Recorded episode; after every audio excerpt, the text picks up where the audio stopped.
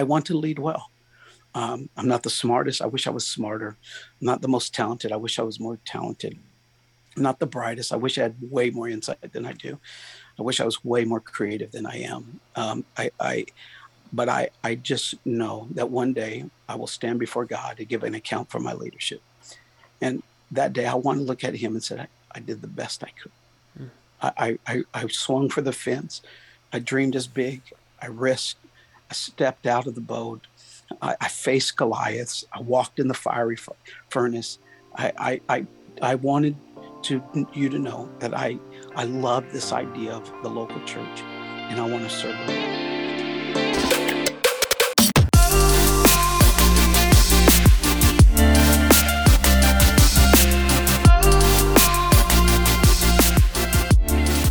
Welcome to the Hacker Podcast. My name is Greg Hackathorn. I hope you all are doing well. Today we are blessed to be joined by a wonderful leader within the Pentecostal movement. Tim Zuniga is the senior pastor of Goodlettsville Pentecostal Church in Goodlettsville, Tennessee, and that's a, a town that's just outside Nashville, Tennessee. He is a great preacher and a dynamic leader who has a unique insight on leadership, and I was happy to get him onto the podcast to talk about it. I had a wonderful time talking with him and left with a better perspective on life and leadership. Before we get to the conversation, I do want to encourage you to share this with a friend if you get something out of it. I know you will. I definitely got something out of it. So share it with somebody, allow it to bless them as well. Also, if you have time to rate and review the show where you listen to it, I would greatly appreciate that. That gives me some feedback.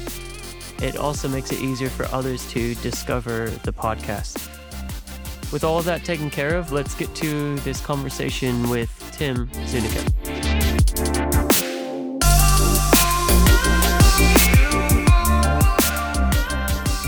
Welcome to the podcast. Thank you for joining us today. Hey, Greg, I'm just uh, honored to be here with you and uh, looking forward to our conversation.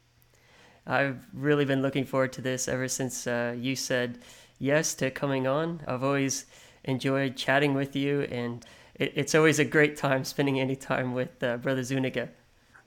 Well, that's very kind. Uh, when the invitation came across, it's like instantly anything for the hack, anything for the hack. I'm in. I'm all in. I'm ready to go for sure. Uh, well, for those of you who may not know Brother Zuniga, he's a pastor of a church in uh, Goodlettsville, Tennessee. He's a wonderful man of God. We had him out a few years ago to Australia uh, to minister at our ministers and leaders retreat, and we snuck him over to the Pentecostals of Sydney for one of our morning services. And uh, that was a delight to have you with us, and we can't wait to have you back.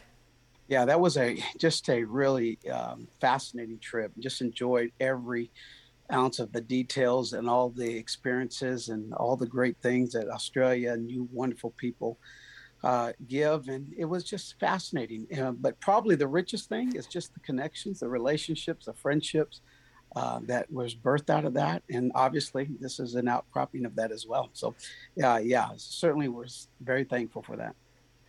I didn't know if you were going to reference our three day tour of the uh, Sydney fish markets. you know that that was an adventure. You know, I did say it was an adventure, and so yeah, and there's multiple ways of getting to one place, but yeah, we, we saw it from every angle. That was like five minutes or ten minutes after picking you up from the airport. You and your wife, you just traveled over, and oh man, that was uh, that was a crazy day. It was a fun day, but crazy. I, I've never had that much problems finding the entrance to a place. Well, good thing we trusted you because again, we're totally lost where we're going. But obviously, uh, man, it was just a great time, just a fantastic day. Well, I like to uh, start off these conversations with the listeners getting to know you a bit, getting to know a bit of your background. Yeah. So, if you wouldn't mind sharing with us a bit of uh, your story, how you grew up, that sort of thing, it'd be great if we could get to know you a bit more, Brother Zuniga. Yeah, um, you know, I'm originally from San Diego. My family, um, again, all still, most of them still there in the San Diego area. And uh, I'm the youngest of five children. My dad, ironically, uh, came from a family of 22 children. Oh, wow. Uh, three sets of twins. Three sets of twins. My dad is the youngest set of twins. And um, unfortunately, my father passed away this year with, by COVID, and uh, just been a just uh, a, journey that our family is on. And um, but we, we come from California. We we originally again come from a Catholic, uh, Catholicism, a Catholic background, just staunch Catholics, and uh, again so many different memories regarding that faith. And um, when my mom and dad were newly married, my aunt, my dad's sister, gave them a Bible study. And that's how we came into the church. Uh, from a Catholic background, came to the church. We were the family that no one wanted to be uh, not around, but no one wanted to be invite us. Uh, we were known as destructive and, oh. and unruly. Uh, my mother had three kids by the time she was uh, 19 years old, and and so we were we would say almost uh, facetiously, you know, we could break down a German tank in the dark. You know, we we were that kind of kids.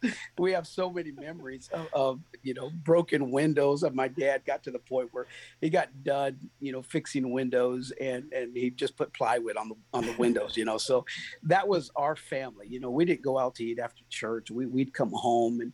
Uh, we were we were not wealthy at any means. We were we were a family that needed help. In fact, there was a family that picked up my mom and my three older brothers and sisters and took them to church.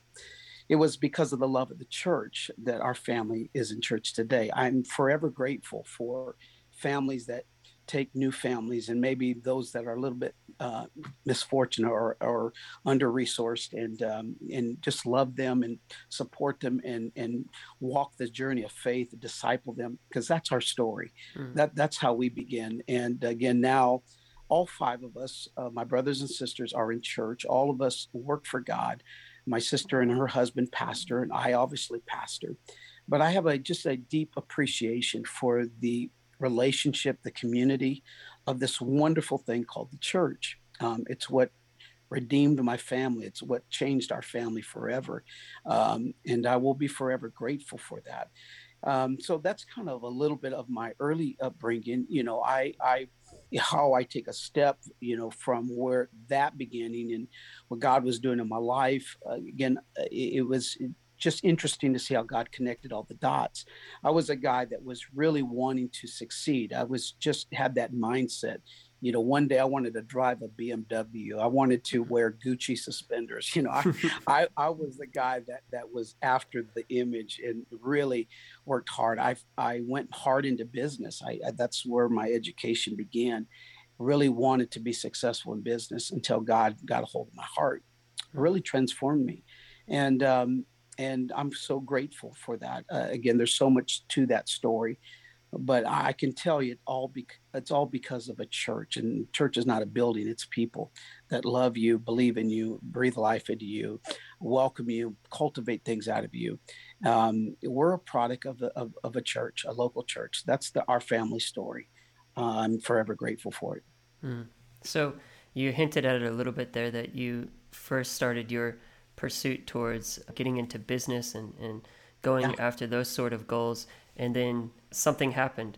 So, when did you first feel the call to ministry? When did you first feel the call to, you know, preaching and uh, being a, a minister of the gospel? Yeah, you know, when I look back, it's obviously easier to look back and just see the the, the points. Um, I, I just knew, you know, at a, looking back that I had a heart for God, but it wasn't sold out. I was never like backslid, never left the church, but that doesn't mean I was in church, you know.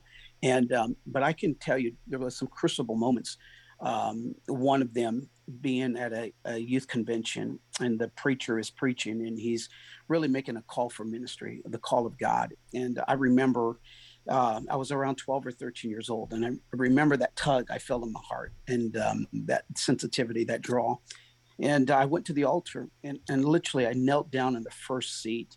It was theater seats, and so I, I knelt down in the theater seat, and I literally just said this prayer: God, um, I don't know if you're calling me, but I'm going to count to three, and uh, if someone doesn't come and tell me, what I'm asking or saying to you, I'm going to get up and I'm never going to come and answer the call again. And literally, I begin one, two, and as soon as I said three, uh, there was somebody that came, put their hand on my head, and just started praying, saying the words that I had just told God. It scared me. In fact, I, I looked at the shoes of the individual, you know, and, and and for the rest of that conference, I, I looked at, I was going around the conference looking at shoes, you know, like who was that? Who, who, was that? Because it was so real. I, I remember that. And from th- those moments, uh, again, just trying to live for God, but fighting my own will, wanting to be successful in business, wanting to to really live that life that that had means and, and wealth and whatever that entailed. Until one day, I was I was in college, and this guy, uh, name his name was Brother Klon.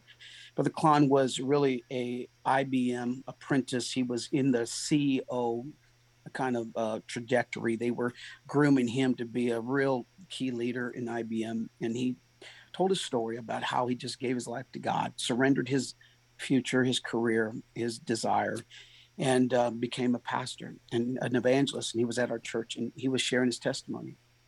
That night, it, it was a holy moment for me. Uh, I, I remember going to the altar and saying, God, I, I will be whatever you want me to be. I, I surrender. I will do your will for my life. Uh, it was a moment that you lose track of time and space. You, you, it's a holy moment part of Tim Zuniga died in that moment. There's there's a tombstone at that altar because I got up and I was never the same again. God did something in my heart. Um, again, as I recall it, it still touches me very deeply because it changed my life, my passions, my desires. Uh, I was enrolled in college at the time, and I felt like the Lord challenged me and said, if, if you don't go to Bible school, you will never go. If you don't go now, you will never go. And uh, I remember going to Bible school late because I was already enrolled for the semester. I had to go and, and, and, you know, cancel all my classes and get out of that. And make the move to go to Bible school. And uh, as my pastor wisely instructed me, not knowing what that meant, never saw myself as a pastor, never saw myself as a minister. I was just trying to honor what God was doing in my life. Mm-hmm. Um, wanted to do great things with my life, wanted to make a difference, um, always dreaming, always hungry for more, always desiring all that life could bring, all that you could produce. And again, I, I'm still really uh, oriented around just business thinking. I love talking that kind of thinking, that kind of language, that kind of ideas, and um, and and so really, uh, just my pastor said you need to to take one year at a time. Uh, don't put too much on you. And so one year turned into four years, and again, even in my senior year at Bible school, not knowing what that meant, never saw myself as a pastor, but honestly, just always just saying, God whatever you ask.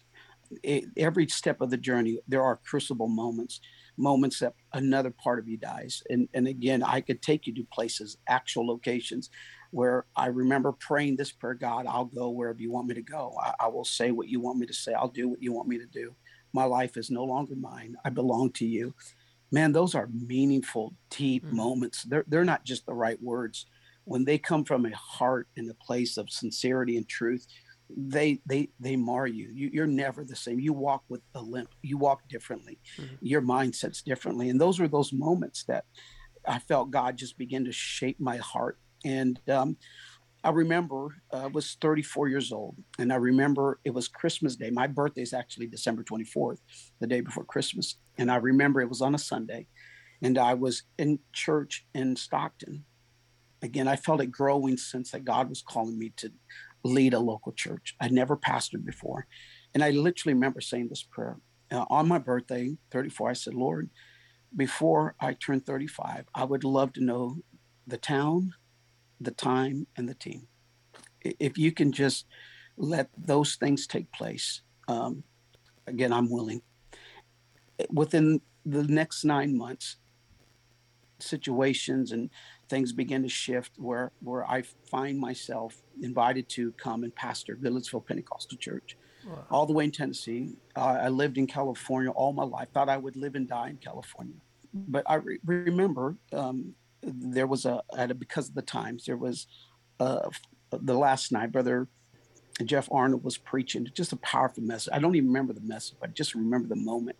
Mm. My wife and I were at the altar, we were praying, and uh, a prophetess came and laid her hands on my wife and I and said uh, four words. And, and the four words have been forever like a North Star for us. It's it's been a, a mooring that we just kind of anchored to. It's been something that has kept us. She said four words. She said, "It will find you. It will find you." And um, I knew what she meant. That same prophetess, I was preaching one time and she came to me afterwards and she said, God showed me two doors, and both of those are churches, and you will have to choose which one. Again, mind you, I never pastored before. Hmm. I, I, this was all just trying to uh, kind of unfolding. And yet it happened exactly like that. There was a church in California that opened up and they our district came to us said if you would like to pastor this church you you don't even have to, we will you can take this church a building nice location all of that um, my wife and i packed up our two young kids and we drove around that town and uh, didn't feel a no but didn't feel a yes hmm. but i remember the day that i walk in and I, I, there's a back then we had answering machines and then my answer machine light was blinking that there was a message there I, I hit the button, and it's this pastor, uh, Brother Carson from Goodlettsville, Tennessee. He said, Brother Zuniga, he said, I'd like for you to call me. Uh, I, I just want to ask you something. Well, to make a long story short, I had just preached for him a couple of months ago uh, at that time. And, um, you know, I thought he was calling, like saying, Hey, you know, you blew it so bad. Do you have anybody else that can come clean up what you did? You know, but, but I promise you, instantly I knew what he wanted. And that night I go to bed and I begin to dream. I mean, I, I see myself talking to ushers and teams and, and, and casting vision. I mean, I, I see myself. I, it's like I tossed and turned that whole night, but it was so magical. It was so special. It was so amazing. It's like man, that, that you could do this for the local church. Like mm-hmm. you, you can lead something that's so eternal and special and wow. And, and I, man, it's like my spirit soared. And, and I get up that night and, and, and I thought, God, man, I don't know if I just had a bad night's sleep. I don't know if that's real, but whenever you call me, I want to feel that. Wherever you ask me to go, I, I want that feeling mm. and um, called him back and um, he he he asked me to come and I'll, I'll share this because this is so important for for those that may be needing direction for their life. Um, he said, Brother Zuniga, he said, why don't you come and um, why don't you assist me? Okay, assist me. Well, at that time, I just knew that God was was just challenging me to, to be a senior leader, a pastor. But there's no way I'm going to tell this guy, hey, dude, listen, I'm only coming if I can pastor your church. That's, right. you know, there's no way. So I, am I'm, I'm thinking and, and, and praying. And, you know, he says, why don't you just come out? We'll, t- we'll talk. So I, we, Julie and I fly out here to, to Goodlettsville and um, we're in the evangelist quarters and I'm talking to my pastor, just asking for his blessing, asking for guidance, wisdom, just kind of talking the process through. Don't want to misstep, don't want to miss it, but certainly want to be in the will of God as I'm talking to my pastor on the phone, he's at camp meeting in California. My wife pulls out a, a sheet of paper and writes on it. She says, Are you coming as pastor? So again, we, we the, the Carsons come to pick us up for dinner. And so I, I, hang up with my pastor. We walk out of the evangelist quarter. I, I sit in the front seat with with him, and Julie jumps in the back seat with Sister Carson. He, he goes to turn on the car. It's like he leans forward to turn the key. Okay. And as soon as he like it's about to turn over, he pauses.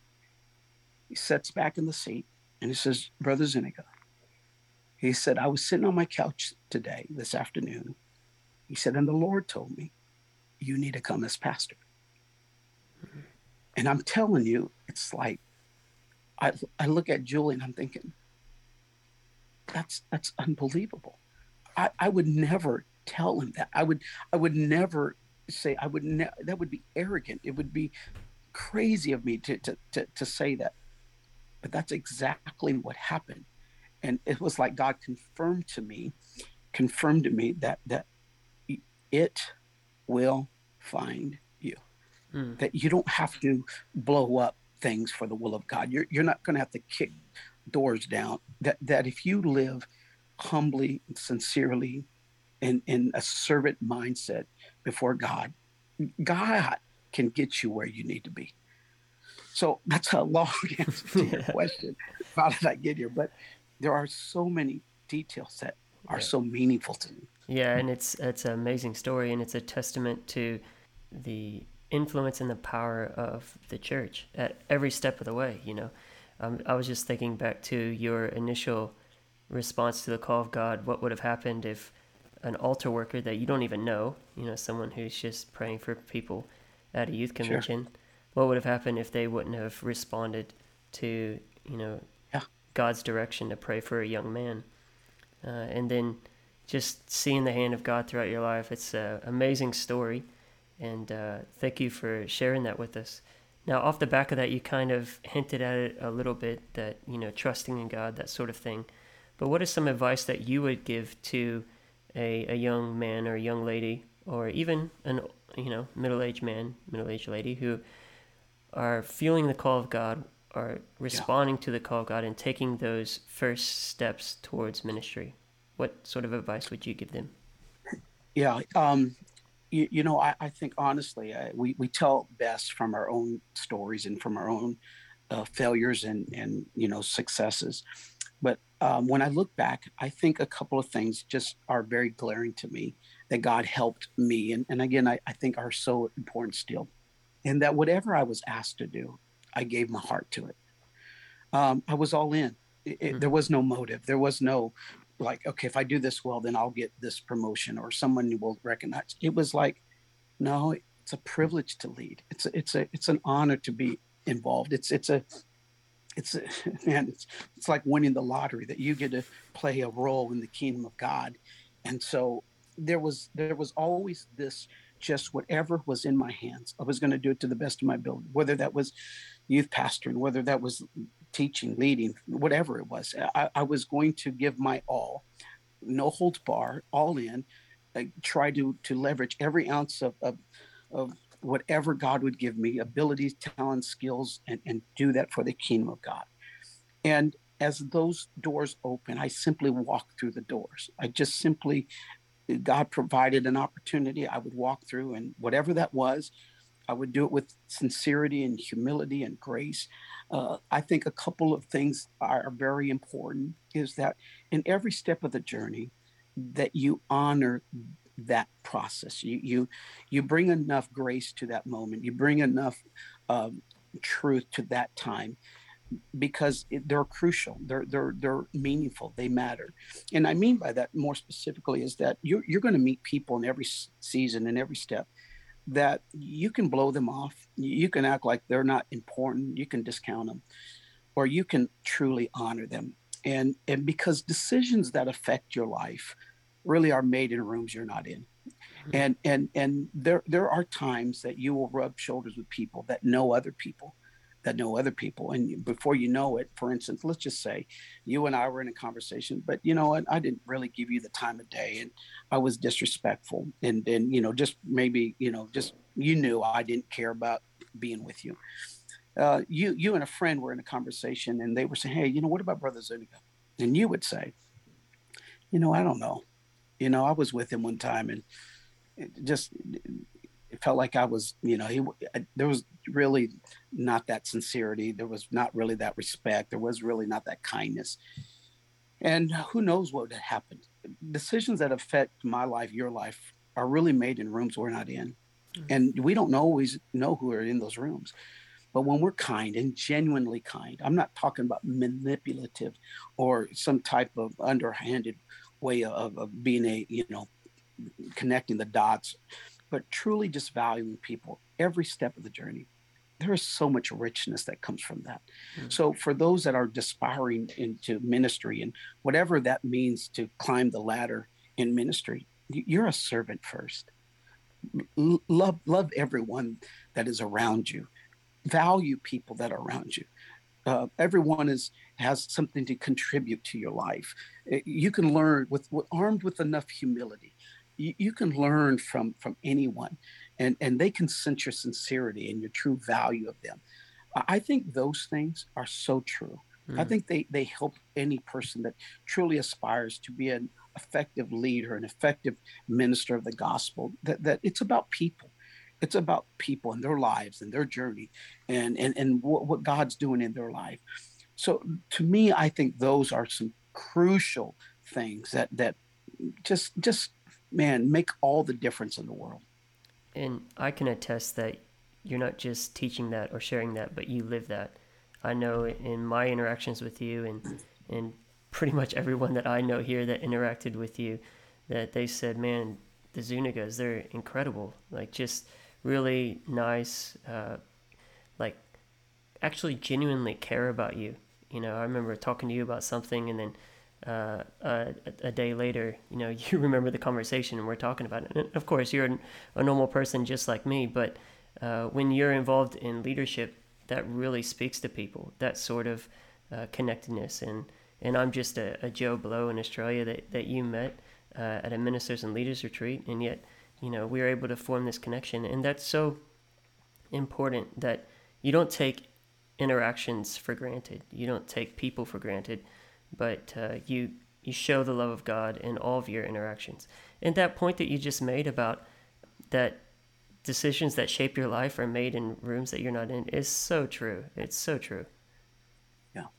You, you, you know, um, I'll give you a very practical, and I, I tell leaders this all the time. Like, it, it, let's just say you were in a group of people, okay? I, I walk, I know you.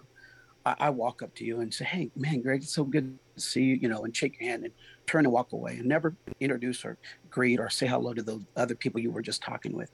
Um, that bothers me. That that that I, I I hate it when leaders do that. Whenever you hear here in church and I'm walking up to a group of people, I, am going to greet everybody in that group. I'm, I'm going to look them in the eye. I'm going to smile. I'm going to not because because uh, uh, you know I, I want to be kind, but because everyone needs to feel like they matter.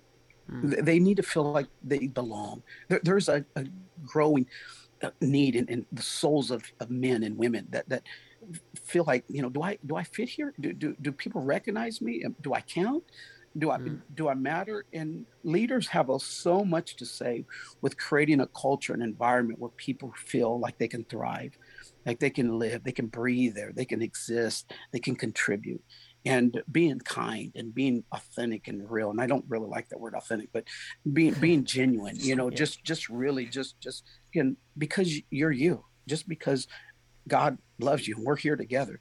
I want you to know that. So those are those are just very meaningful to me. So you mentioned that you are pastoring. We've mentioned a couple times that you're pastoring in Goodlettsville. Yeah. You pastor at Goodlettsville Pentecostal yeah. Church. How long have you been pastoring there? Uh, just recently, last two weeks, it came up to my 18th uh, pastoral anniversary. So I, have been here 18 years. Oh wow, 18 years. So are you a Tennessean or? I'm all in. When I die, bury me here in Tennessee. Yep, I'm a Tennessee Titans. You know, again, the college is still a little bit wishy washy, uh, but yeah, I'm, I'm, all in. Tennessee is my home for sure. Uh, that's awesome. Uh, I I love following uh, you guys online, Goodlettsville. We we keep up with what's happening on Instagram and Facebook, and I love seeing all that you guys are doing. You're constantly trying new things, doing new things around the church, and I love how you guys try and keep you know that connection online with with, with your church members, but also the the greater church community. What has been the catalyst for your growth as a church? What do you believe has been the catalyst for your growth as a church over the years? Yeah, you know that's a, a, a great question. Uh, um, because again, there's if you're a leader, you always desire more. Okay, and at some point, it's not just about numbers; it's about health. Okay, and, and so I, I, really think part of it is that we strive to be a healthy church. That doesn't mean a perfect church. Um, health, health is, is has everything to do with the culture that you create, uh, vision that you're casting, and the mission that you're on. Um, health is not something that you stumble into. It's it's something that you work for. And so um, again, I, I, think someone uh, said it like this: um, organizations are as healthy as the senior most leader wants them to be. Mm. And, uh, you know, we put up with a lot of dysfunction. Uh, one person said, the reason the church is not thriving or healthy is because we're too kind. We're too mm-hmm. kind. We, we don't want to have the tough conversation. We don't want to make the tough call. We, we don't want to change the things that really need to be changed to make the church thrive. So for us i think we've created a culture that we want to be risk takers but more importantly, we want to be healthy. We, we, we're unapologetic, apostolic. We, we mm. don't apologize for the message. We don't apologize for who we are. We're thankful for, we're privileged to know what we know. We're, we're honored uh, to, to have and to be blessed with the revelation that we have. And, and so, but for us, I think we, we are constantly trying to, as I could tinker, we're, we're, we're trying to dial in and look at things and, um, you know it's a journey and and part of it is is developing the right cultures so you can do that. So a couple of things just to be very practical what that means is i, I think that we, we we bet on leaders. I think we're going to try to cultivate men and women to live out their god-given destiny. We're going to do everything we can to allow them to to risk and fulfill that. And so we're going to try things. We're going we're going to uh, let things um, you know things happen that that probably may be challenging some things but we we believe in god partners with people. And so we bet on leaders. Um, i think we have created a leadership culture meaning a team culture. Um, i'm the senior pastor. I could i could i could do you know in reason whatever I, I feel like we need to do but rarely do i make a you know, use the pastor card and say, "Hey, uh, I'm pastor. We're doing it this way because I'm pastor." Mm-hmm. Uh, we have great leaders and thinkers, great minds, talented and skilled individuals. It's a tragedy to to not leverage that for the kingdom of God. Um, we, we, as I put it this way, you know, God didn't give us these people to compete with me. He gave them to complement me. And when you can ornate as a as a team, and when you have brilliance, and people can shine, and they can leverage their skills, and they may be better, smarter, quicker, faster, greater than you, and and you're not intimidated by that because it's all for the glory of God. It's for the fame of Jesus. And uh, so I, I think people can can contribute here in a meaningful way um, we, we work hard at uh, trying to present a transcendent move of God. We, we know the church offers something you can't get anywhere else. And we want to let that be true. Every Sunday is somebody's first Sunday. And that first Sunday, and it could be somebody's last Sunday. But whatever that is, we want to make sure that we're producing something that is truly good and something that can transform their life and something that is deeply biblical and godly and anointed. Uh, we, we, are, we really work hard on presenting the gospel and presenting it in a way that people can digest it, receive it, no matter if you're, you know, struggling or don't know God or you've been in church a long time. It, it just really matters to me that we try to do it well. Now, do we do it well all the time? No, we're imperfect. We flaw, we have flaws, we mess up but man, that's the constant drumbeat. But we want to make sure we're honoring God in all that we do, and uh, in the faith in God. That, um, as I put it, I pray it like this: God, I pray for an 81 mile radius, okay? An 81 mile radius around our church. If there's somebody that's hungry, thirsty, desiring more for God, if there's somebody we can reach and influence, then God, let us do that. Um, and we're going to put all of our eggs in three baskets. And so, in this new 20 months of, of, of a of a test of the church. This this pandemic, all that we've gone through, is really uh, a, a, test for something that's to come, and and we're going to put all of our eggs in three baskets, and those baskets are, we want an online experience that that touches people's lives, that they they they're glad they're there, it ministers to them. And so we we acknowledge that from the platform. We acknowledge they're in the room. We don't act like they're a fly on the wall. We want them to have a great experience. Our other eggs is going to be in the basket of an on campus experience, the best we can do that transforms lives. And then the third basket that we're going to put our eggs in is small groups. Mm. We're going to go to bat for connecting people in meaningful relationships all around our community that they can be discipled and thrive. Those three things we're going we're going to sell out to. Yeah, that's so good, especially moving forward, as you said, the challenge of these last 20 months, moving forward in the yeah. kingdom of God, all three of those phases are, are vastly important. You need to have that online experience in case get locked out again. There needs to be the in-person per, per normal that continues to be dynamic. And then obviously small groups in, in case, you know, you have, you can't meet at all and, and something right. happens. There's a church in, um, have you heard of Tabernacle of Joy? Uh, pretty much everyone has in Singapore. Yeah. Um, mm-hmm. They're like they're the champions of small groups. They do a phenomenal job over there. Uh, we Yeah. I was able to go there a few years ago and and see their uh, system, and basically like they had very very harsh lockdowns in Singapore. Uh, they were affected by it. The government over there isn't very democratic, but because he had that set up, he had these small groups where basically every single person in the church is in a small group. He had that system set up and in place that they were able to uh, withstand that. Even you know going online for Zoom small groups if they weren't able to Right. gather, uh, you know him ministering online that sort of thing. Uh, that was a, a really cool. It was really cool to see something that he had put in place, thinking about these sorts of things years ago, that actually was extremely vital uh, during the lockdowns.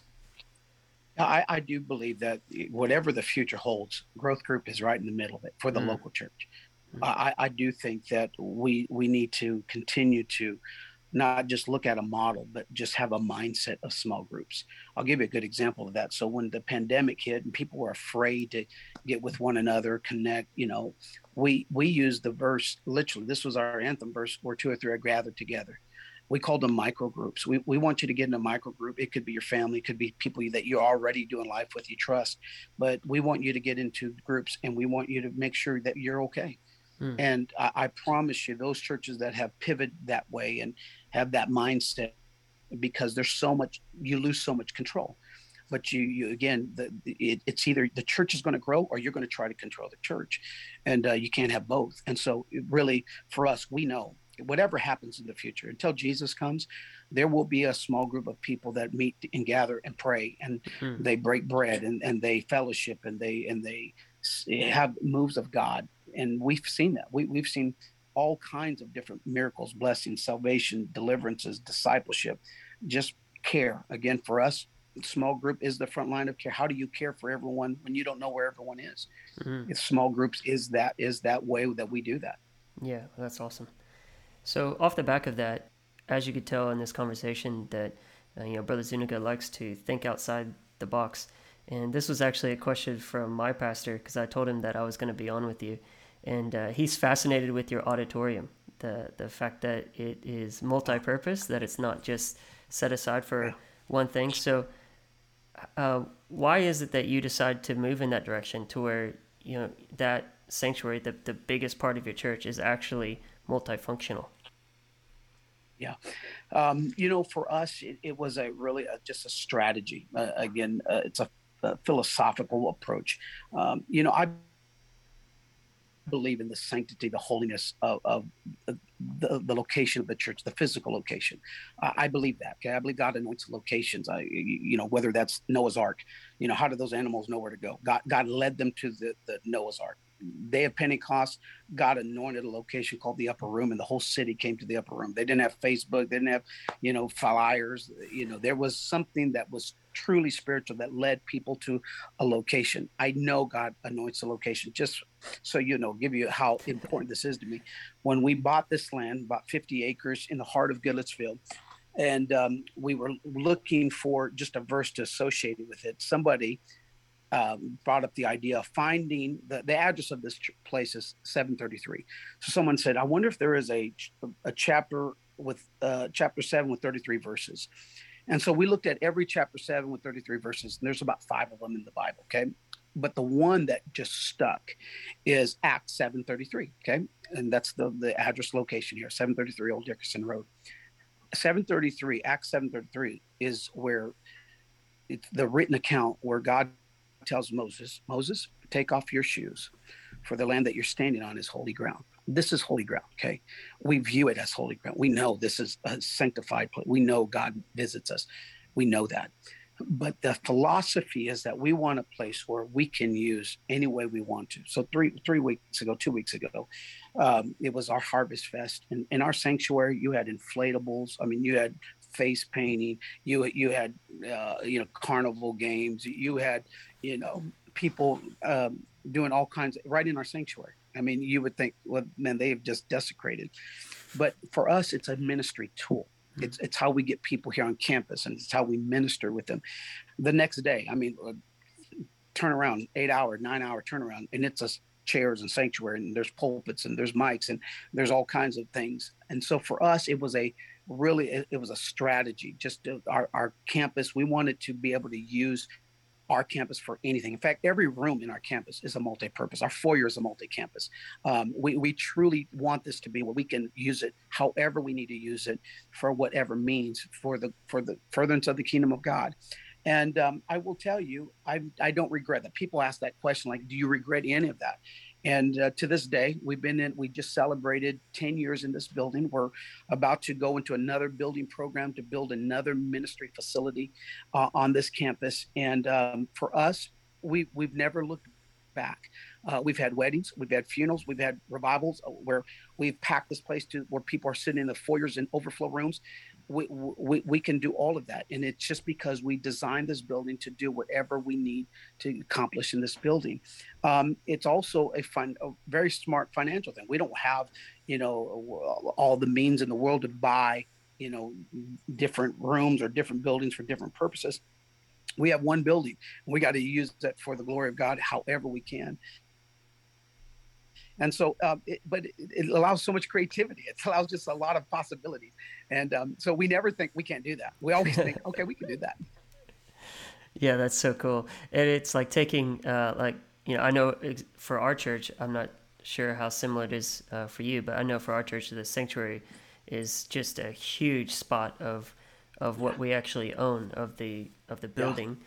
It's a big portion of it big percentage of it. Yeah. And so to be able to um, leverage that and be able to use it for more than just having services is uh, really cool. Really, really uh, outside the box thinking. I love that.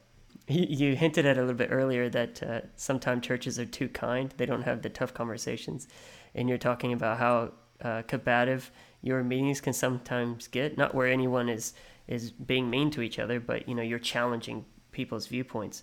Um, I, I just love that. But how would you best describe your leadership philosophy when it comes to you know leading the local church? What what is your philosophy? Yeah, um, you know, for me, I, I always envision it like this. One, you know, there's somebody in the world right now that's burning the midnight oil, that's working so hard trying to develop the next app, the next software, the next game, the next whatever and um, they're sacrificing family time, health. They're they're throwing their guts at us, right?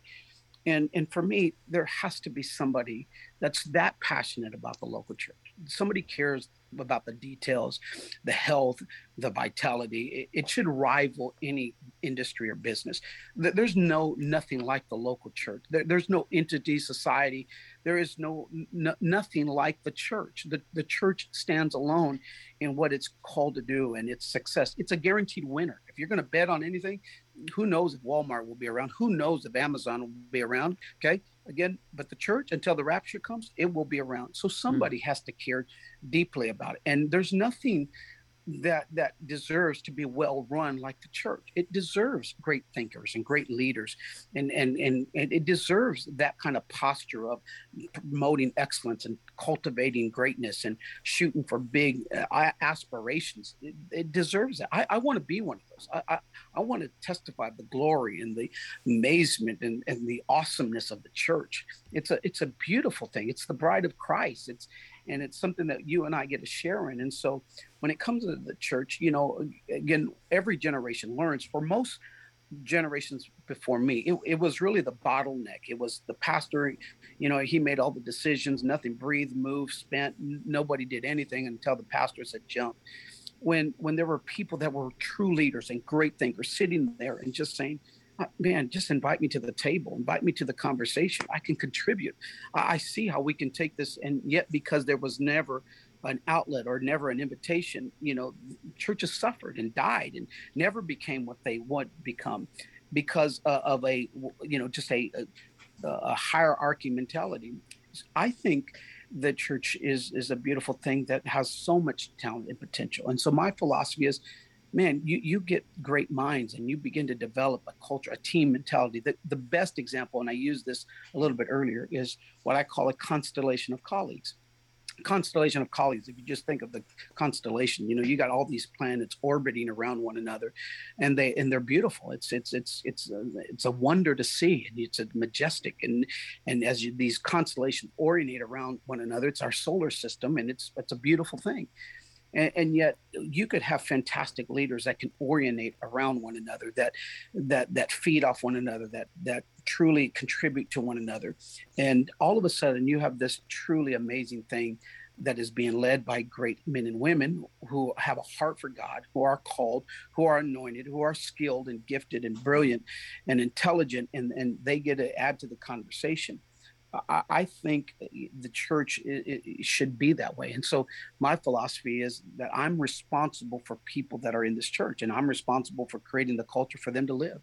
And so we have a team led mentality. And uh, rarely are, is any decisions made without a team wrestling with it and kind of cultivating the ideas, the vision. You know, the vision used to be where it was like the analogy of Moses going up to Mount Sinai and he's getting the vision from God and he comes down and he said, okay, you know, umpteen million people, let's go forward. Well, why can't all of us go to Mount Sinai? Why can't a mm. group of people go to Mount Sinai? And, and, dream together and envision together and own piece of it and be responsible for some of it and, and come down together um, I think that's the difference between Old and New Testament, by the way. It's like if you read the book of Acts, it says, and, and uh, Peter standing with the 11. Mm. It wasn't like Peter standing by himself. It was on the day of Pentecost. It's like they all stood with Peter as he preached. They were they were together. They were a unit. They were they were a force to be reckoned with. And so for me, I, I think that's a leading guiding philosophy of the church.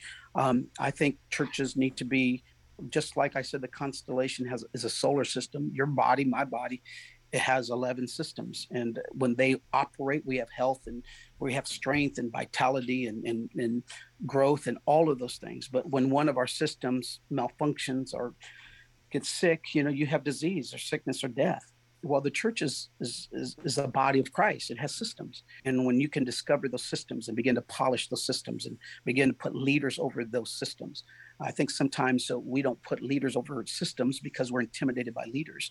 But mm. again, in the right mindset, in the right, you know, again, not just because you're a leader and have skills, you have to have the right spirit. You have to have wisdom. You have to have a reputation. All of what Acts ch- uh, tells us about what leaders are. But but I, I do feel like um, that if the church would let leaders lead, the churches would be dynamic, be mm. healthy. Um, so one of my thinking is that um, insecure leaders are probably the most dangerous leaders in the world. When you get intimidated and afraid because somebody's smarter, thinks quicker, has, it's it's it can really hamper and hinder the church. Um, all of us deal with insecurities. Let me be clear, all of us. But man, when you know your role, when you know what you're called to do, when you know your lane, so to speak, it frees you up to let other people run in other lanes. That they they they can thrive and they can help the church grow and be successful and and and so, um, you know, that, that's why when you talked about meetings, you know, you, how could you not have a meeting with great thinkers that don't have different opinions? We're, we're not fighting for personality. We're, we're, it's a conflict over ideas. It's conflict mm-hmm. of, man, let, us talk. And again, you don't have to use my ideas. Uh, there, there are many times that we're in a conversation and my idea doesn't see the light of day. I'm not intimidated. Like these people don't respect me. They don't. Do you know who I am? You know, do, right. You know, it's like man, I'm so thankful that you were able to. And leaders have to create that culture. You have to create the culture for people to push back, and leaders to to to say, hey, have we ever thought about this? You know, eh, well, could we consider this? Maybe this. Um, you know, where you're creating a culture where any idea can land on the table, um, and any ideas can be surfaced, and um, even if it's different than what an idea that I would have um, I, think that's the right thing to do. I think that's how healthy churches. And again, that's certainly what we're trying to do here. We don't always get it right. I want to be clear. There, there sometimes we get it wrong, but that's that's a philosophy I have about how a local church is run. Yeah, I think that's so important that you uh, let leaders lead, and people with different personalities and different perspectives are able to bring that to the table. And yeah, you're not that leader if you're the the head of a department or you're the head of the church, you're the pastor, uh, you're the leader of a group, that you're not the type of leader that just you know pushes away an idea because it's not your own, but you allow the best idea to come to the top, and then you get behind that idea. right? Like sometimes people are like, yeah, we'll go with that idea and then try and sabotage it or, you know, make it less successful because it wasn't your idea.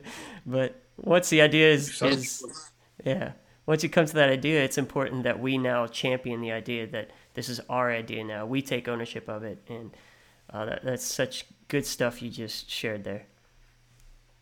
Yeah, you know, in a very practical way. I mean, some of this is is not from a lot of your listeners. It's not new thinking. Okay, but where I would challenge them is, do you practice this? Like, when, when's the, what idea that is not yours that you're champion right now? Hmm. Right? What, what, like, who, who, who are you breathing life into their dream right now? Right? That, that's, that's where, um, that, that's where teams start gelling. When I know that, man, you, you got my support. You, you're you're with me. You're not with me just because it's the right thing to say. I sense it. You're you're pray over it. You you're feeding me ideas. You're you you are you know helping me make this live. That that's the magic of teams. Uh, I wish everyone could experience teams like that. I, I, wish everyone could thrive in moments where they see an idea and the birthing of an idea and seeing that come to fruition and all of a sudden how it begins to change church and culture and advance the kingdom of god. And man you were a part of it. Doesn't mm-hmm. mean it was your idea but you you were in the whole process of bringing that idea to life. Yeah. We talked about it a little bit earlier about the pandemic and, and how that it has yeah. affected the church and, and how you guys have actually shifted your focus uh, in in championing those those three things that you mentioned earlier what did you learn as a leader in this season? So, for you personally, what was it that you learned as a church leader during this chaotic, crazy, uncertain season that that we're still going through a bit?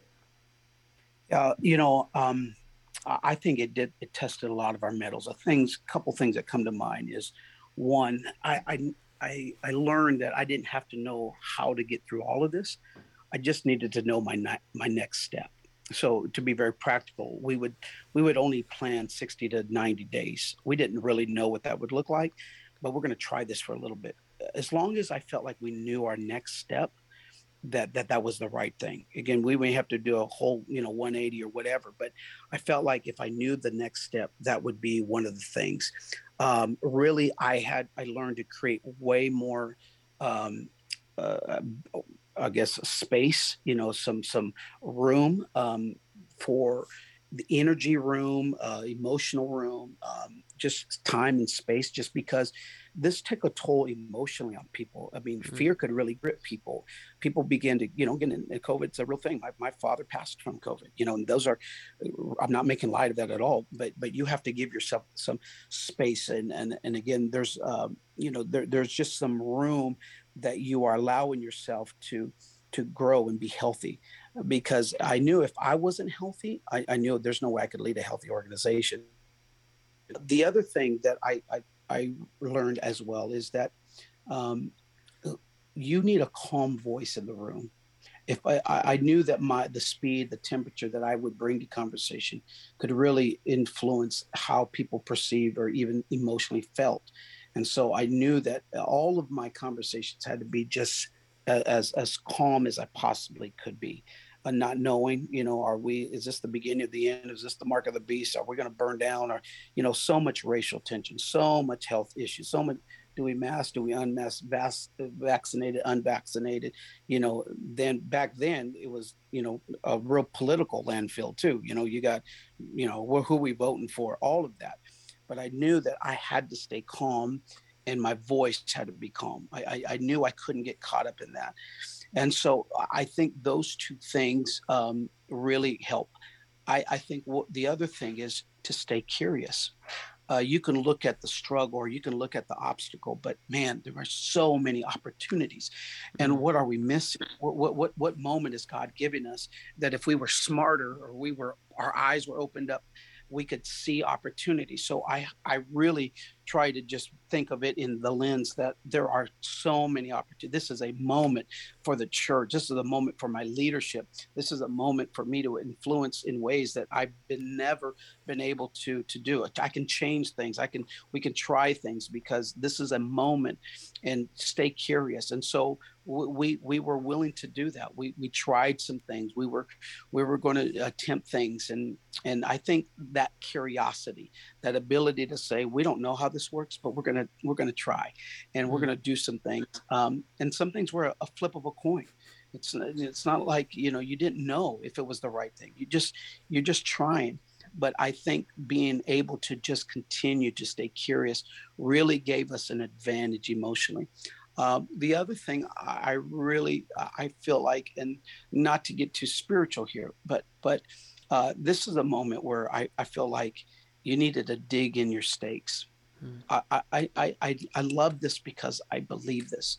Uh, I, I don't want to just know this. I don't want to win a theological debate with you. I don't want to win. I'm not here trying to.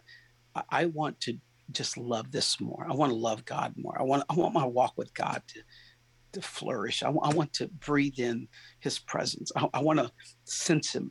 And um, God, God gave me something that was just truly, and I'll, I'll just share this with you to so you know how personal it is to me. So when we began this, and it all began, uh, pandemic began to unfold. My micro group, my small group, started reading Revelation. You know, how coincident, you know, reading Revelation in time. Here we go. and I didn't know this, but I'll go quick. Um, so John, Revelation one four, talks about, you know, he's the seven uh, churches of Asia and he's greeting these leaders. And he ends verse, verse 4 by saying, and from the seven spirits of God, seven spirits of God, which are before his throne. I don't know. I've read Revelation a bunch of times, but I never saw the seven spirits of God. Like, what is that? Like, are those like, is that just symbolism? Is that just, you know, is that an analogy? You know, are these like, you know, the beast brothers? I don't know. You know, what is the seven spirits of God? You know, so I just got curious. And so four times John writes about the seven spirits of God, four times, but he never describes what they are. Well, I, I just dove into that. Isaiah gives the best description what possibly could be the seven spirits of God. It's found in Isaiah 11, 2. And Isaiah 11, 2 says this. He says that the spirit of the Lord would rest upon him and the spirit of understanding and the, the, spirit of wisdom and understanding, the spirit of counsel and the spirit of might, and the spirit of knowledge and the spirit of the fear of the Lord. The seven spirits of God. Okay. Well, from that day on, even today, I, be, I, I pray that every day over me. What I needed for my leadership was nothing I ever learned in the past. It was not just a practical leadership skill or ability. I needed something otherworldly. I needed to know that there was something about leading the local church that was truly transcendent and eternal and beyond what I can humanly think or conceive. And when I got that verse, I just begin to pray that God, let the Spirit of the Lord rest upon me. And there's there's a whole understanding about that. And I need the spirit of wisdom, which is seeing things from God's perspective and understanding. I, I need and the verse that came to my mind is, you know, the sons of Issachar had an understanding of the time and they knew what Israel ought to do. Mm. I needed understanding. I needed to know what to do. And then he said, the spirit of counsel. How many people are coming to me that need advice and counsel and want direction and need whatever? And and, and I'm and now I'm, I feel like I'm every conversation I'm giving counsel, but there's actually a spirit of counsel, and then the spirit of might. And uh, the the verse that comes to me in the spirit of might is I can do all things through Christ. That, mm-hmm. that spirit, that strength that you don't have, that strength that is not of this world, that strength that is beyond your own, that that that spirit of God that strengthens me. They that wait upon the Lord shall renew their strength. It's like, oh man. And, and I'm just down, I'm going fast. I'm putting mm. on the, the fast. But every one of these, man, I wade into in the presence of God. The spirit of knowledge. Okay. Like now I need to know things I don't know. I'm not a medical professional. I'm, I, I don't have a political science degree. I, I, am a pastor, but I needed to know things that I didn't know. Mm-hmm. I pray for the spirit of knowledge and then the spirit of the fear of the Lord. I didn't know there was a spirit of the fear of the Lord. I know that, you know, I, but I, I knew of the spirit of the fear of the Lord. But that, that the spirit of the fear of the Lord is about priorities, about making sure seek ye first the kingdom of God. So th- these are like whole lessons that, that, that mm. I could teach. But I'm telling you, for me personally, even today, I pray that every mm. morning. God, let the Spirit of the Lord rest upon me. I, I don't want it. I don't want it to brush up against me. I don't want to have a Sunday fling. I'm not trying to have the Wednesday stand. I, I want today, I want you to rest upon me. I, I need the spirit of wisdom and the spirit of understanding and the spirit of counsel and the spirit of might and into the spirit of knowledge. And I mean, I can't tell you how that has kept me in the game. I can't tell you how that has fed me and fueled my spirit as I lead, as I have conversations, as I preach and teach. And uh, you can sense it even now. It, it's mm. just so real. It's personal. Uh, you know, God gave that to me. I'm sharing it with you, but that's mm. mine. You know, don't ever read Isaiah 11 2 again because that's not your verse. That's my verse, right? It, it's so personal to me. Yeah, it's awesome. But but but that's that's what I think are part of the things that have kept me. Mm, that's powerful. Do you do you have anywhere where you actually taught on that? Did you teach on that to your church? I, you know, actually, um, this past semester of small groups, I actually recorded every one of those. So I just took one week and did, okay, let's talk about the Spirit of the Lord to rest upon me. And then I talked about the Spirit of wisdom and, and what that means and how to do that. So, yes, there there is a part of it. Um, I don't share it a lot. Mm. Um, I just feel to share with you because it is so personal. Yeah, yeah. To me, it is so personal that God gave this to me in this moment that I needed for my leadership, that I didn't mm. get in a book, I didn't get in a podcast, that I didn't get anywhere. It was just birthed out of a deeper relationship with God. Yeah, that's awesome. Well, this is the final question I ask you before we wrap up, and it's one that I I like to ask a, a lot of the guests that come on the podcast. What is it that drives you when it comes to ministry? When it comes to your walk with God and your ministry, what is it? What is that driving force for you? Yeah, you know, one verse just just comes out. And um, I think it's in Romans 8 12 or 12 8, something like that. And it's the verse that says, you know, if you have the gift of teaching, then teach. If you have the gift of giving, give. But in that verse, it says, if you've been given the gift to lead, do it with all diligence. Okay. If God's given you the gift to lead, then, then do it with all diligence. I think the King James says rule. You rule, rule with all diligence years ago, I, I, I came into a relationship with that verse that, that every day I want to honor God with the, the mantle that He's placed on my life.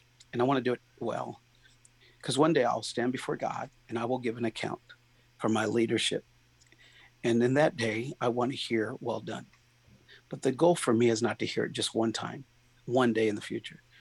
I want to hear it today. When I lay my head in bed tonight, I want to hear the Lord say, well done. You did great today. You led well today. So that is a deep driving force in my that that I want to lead well. Um, I'm not the smartest. I wish I was smarter. I'm not the most talented. I wish I was more talented. I'm not the brightest. I wish I had way more insight than I do. I wish I was way more creative than I am. Um, I, I, but I, I just know that one day I will stand before God to give an account for my leadership. And that day I want to look at him and said, I, I did the best I could. Mm. I, I, I swung for the fence. I dreamed as big. I risked. I stepped out of the boat.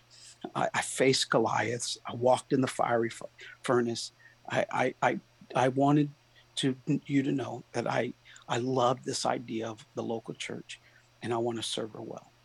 That drives me. I don't know how to say it any other way, but that just truly, truly drives me. Yeah, well, I've thoroughly enjoyed this conversation. There's so many different things that you've dropped in uh, during this time that I know if no one else gets anything out of it, I've gotten a lot out of it, especially that last bit that you just shared. I mean, that that will change your life. You know, thinking about that, that each day you want to hear God say, "Well done" for that day. You know, and yeah. sometimes we we live a life where it's like, "Oh, well." yeah, that was a wasted week, but I can make up for it. And in the end, he'll say, well done. But how much better would it be to live the type of life where each day the Lord is telling you, well done, you were faithful yeah. and you did what I asked you to do. That's so good. Again, I want to thank you for taking the time to uh, join us today and for this conversation. I, I appreciate you. I appreciate your ministry. And, uh, you know, you, you, say that you don't have much insight, but uh, uh I have really, really enjoyed uh, getting to know you over the years and, and talking with you on this podcast here today. I like to get my guests to share a word with the listeners as we go, yeah. uh, something that God has laid on your heart specifically for the podcast and those who will listen to it. So, if you wouldn't mind, Brother Zuniga, thank you again for your time today, and if you wouldn't mind sharing a word with the listeners. Yeah, let me just say, Greg, um, man, I just so so great to connect with you. Uh, love you and your family. You're you're such an incredible leader, great family. I'm so proud and just honored to know you. Um, I'm excited about what God's doing through you, and uh, love to you know connect with you uh, every time that happens. And uh, I pray that that happens more in the future. I'm just a fan. Again, I don't say that tongue in cheek. It's sincere. I, I uh, we follow you. My wife follows you guys. Uh, we we we know your your lives through Facebook as much as we can, and so we're just we're just want you to know uh, we're we're giving you a standing ovation. We're, we're in your corner. We're, we're rooting you on. We, we believe in what God's doing through you and, you know, expecting so many great things. Uh, I think I would close just our time together. Um, and again, just want to say thank you. Thank you for the opportunity and, and just privilege to be a part of your podcast. But I, I would close our time and just challenge all of us. Uh, something that has just been really challenging me, and that is just praying for my thinking um, I, I, literally lay my hand on my forehead and just ask God to bless my thinking. Our, our thoughts are going to take us to the future. Uh, as a man thinketh in his heart, so is he. And God can give you one thought can, that can change the world. God can give you one thought that can absolutely transform a relationship, a future, a dream. And um, and it's our thinking that hinders us from being better leaders. And so I, I've literally just eh, been praying, God, help me to think the way that you need me to think. Help my mind to comprehend, perceive. Help me to cognitively, God, understand things that you're doing. Help me to exercise the power of your spirit through my mind. Your mind is transformed by the renewing of the Holy Ghost. So I, I would challenge you if you haven't prayed for your thinking, ask God to start anointing your thinking, to, to challenge your thinking, to stretch your thinking, because you're going to be in the future where your thoughts take you. And uh, the church is only going to be as good as its greatest thinkers. And so I, I pray that I'm one of them. I want to be. And I pray that you would join me in that, that God would anoint our thinking. And uh, if you don't mind, I, I just like to close our time out with a prayer. Um, Lord Jesus, um, I have no idea who will be listening to this podcast, and and Lord, you alone know. But today, as we just turn our hearts towards you, and we ask humbly that you, God, would see our desire to to be used of God, to be the men and women that you need for this hour. We are not accidentally placed in this time in human history. We're not an accidental presence in our community. We have been chosen. You have hand selected us, God, to be on your team for right now. And so I pray, God, that you would use us that you would use us, God, to the fullest of our capacity, abilities. And God, you alone know all of that. And so today I speak over our thinking, our hearts, our minds. And I pray, God, that you would help us to be leaders that are healthy, that are humble, leaders, God, that are sincere, God, and more importantly, God, that honor you in every decision. I pray that you would ordain our steps and our thoughts, oh God. I thank you for this moment. I pray for every leader that's listening, that you would give them the strength. You know what they need right. You know the things they face right now. You know the decisions that they need to make right now. I pray for you to give them courage. I pray that you would bless their thinking. And I ask God for you to be with us in Jesus' name. Amen.